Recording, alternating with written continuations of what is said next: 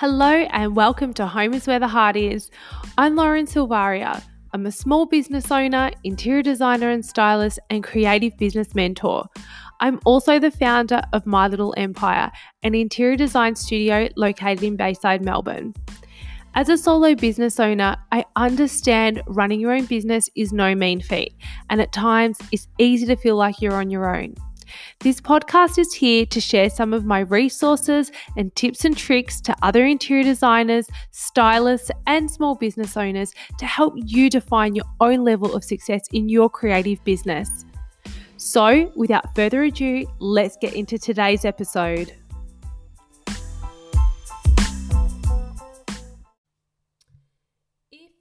Me on Instagram, then recently I have just launched my new mentoring program, which is designed to help creatives in business grow their confidence, knowledge, and skills so that they can generate a healthy profit and income. And one of the things I often get asked about is who all my wonderful suppliers are and how I go about working with them and finding them. The truth is, it's taken me a very long time to build up my list of reputable and reliable suppliers to work with over the years been a lot of trial and error, and I wish someone had told me about some of the ones to avoid, as it would have saved myself a lot of time, headaches, and money if I'd known beforehand. But sometimes you just don't know these things until you learn the hard way, unfortunately. So I'm lucky now that I've sifted through the good, the bad, and the, a few of the ugly ones, and I now have a wonderfully close relationship with all of the suppliers that I deal with and I'm quite selective about who I use as I believe having great products to offer my clients is so important and it's a huge reflection on me and my business as well. When you're looking for suppliers and when you're looking to work with suppliers, there's a number of things that you need to look out for.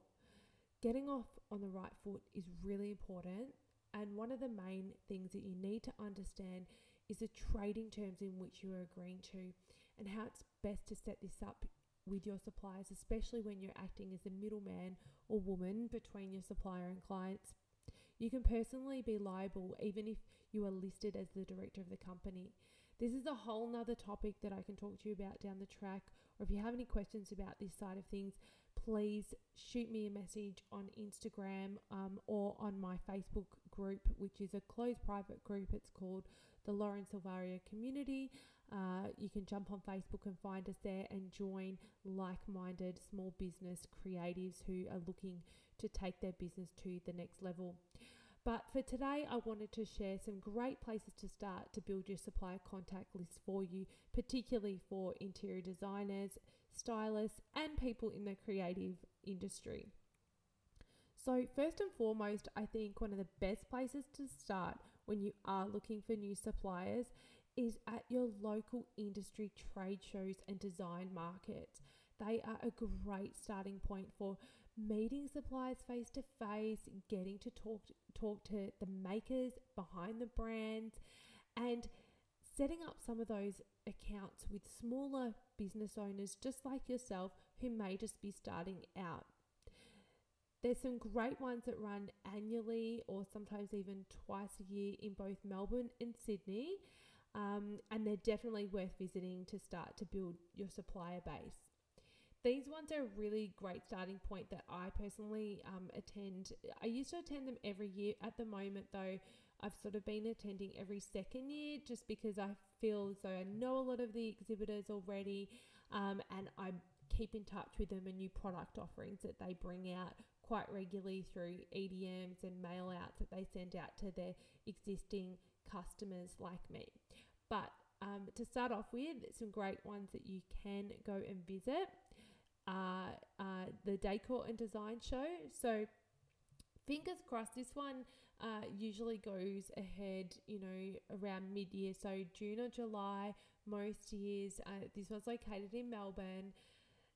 However, due to coronavirus, who knows whether or not it will be going ahead. But Decor and Design is wonderful for meeting lots of small business creatives. It's also a great place to start if you have a product that you are trying to get into the market and you want to get a lot of exposure to retailers and wholesalers as well. Occasionally, you might have wholesalers coming around sort of scouting for new product brands to pick up and put on their books. So it isn't just for retailers.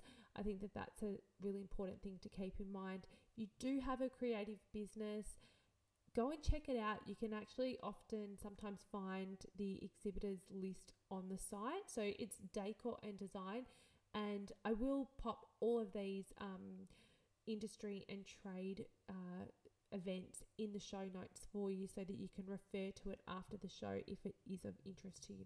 But that's a great one to go and visit the Decor and Design Show. The next one, which is probably my favorite one um, that I do try to attend annually, and it is also run in Melbourne and Sydney as well, that is the Big Design Market.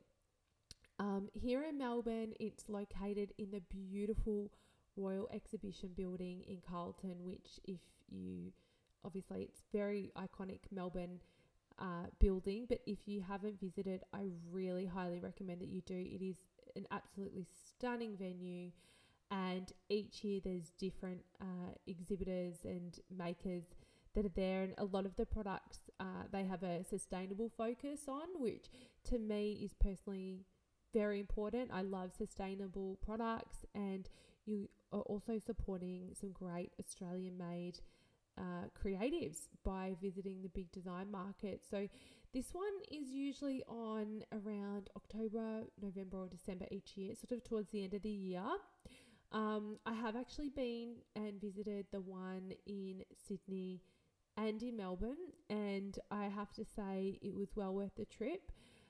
I really love being able to meet the the person or maker behind the brand, and this is where I have actually picked up some of my supplies that I uh, use still today, and I find that by visiting every year when it is on, you open up opportunities for new suppliers to come onto your books and become part of your offering for your clients. So I highly recommend that you do go and check out the big design market as well.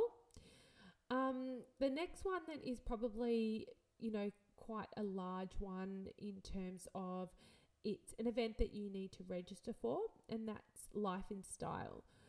So it can get pretty busy, it can get pretty hectic when you go to Life in Style.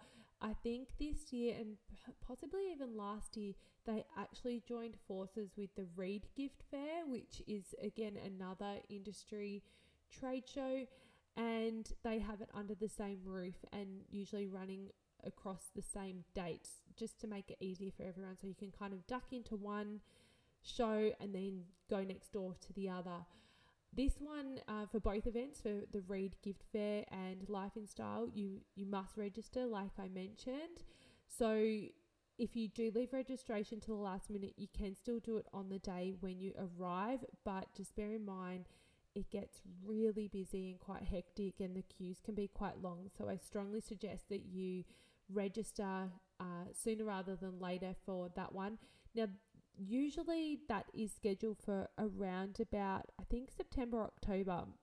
However, it might be a good idea just to check with the current circumstances with coronavirus closer to the date to see when that one will be going ahead. But what I really like, particularly about Life in Style, is you get a few more of those medium, more established businesses there. So you know that they can keep up with the volume.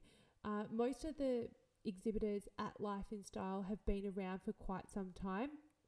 I think that the stands are probably a bit more expensive to exhibit at.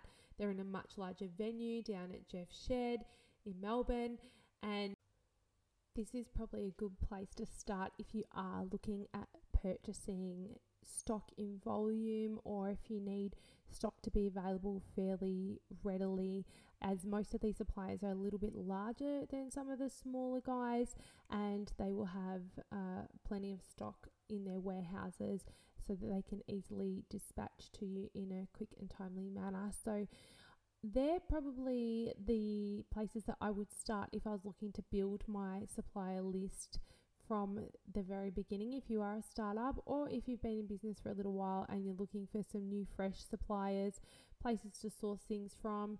Definitely go and check out your industry trade events.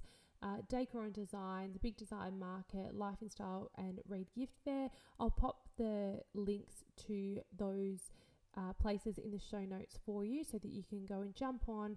Some of them even have a directory of exhibitors on their sites so you can actually do a little bit of homework and um, maybe even potentially touch base with some of those suppliers uh, if you like as well.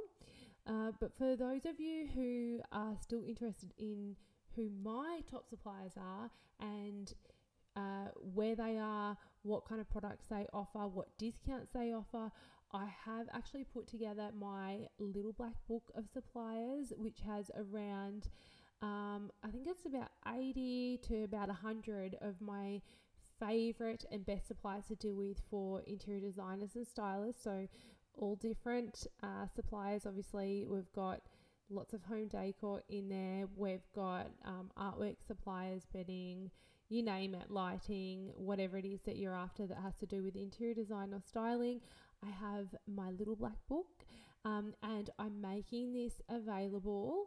So, this is something that I've been curating for about six or seven years now, making it available as a free bonus to anyone who joined my mentoring program this month. So, for the month of June, if you do uh, come on board as one of my uh, students in my mentoring program, then you will get that little black book for free, which is a very, very valuable resource. I can tell you that much. Um, it will also have a uh, links to those particular suppliers and what discounts they offer so that you know before you approach them what to expect.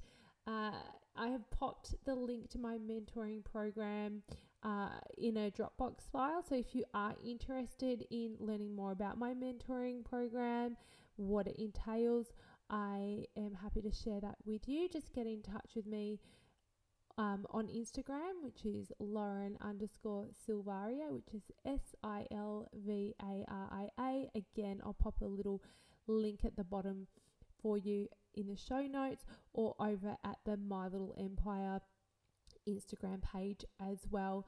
Uh, at the moment, I am offering a range of different mentoring programs. So I've got ongoing mentoring for new businesses and startups, and then we have mentoring as well for more established businesses who are just needing some support and somebody to be a fresh set of eyes for them. So do get in touch if that sounds like it would be useful uh, for you and your business.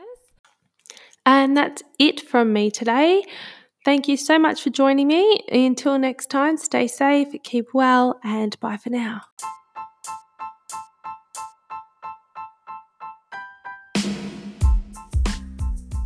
I'm Lauren Silvaria, and thank you for joining me on Home is Where the Heart Is. If you've enjoyed listening to this episode, please make sure you subscribe or head on over to my Instagram so that we can connect. Until next time, take care and bye for now.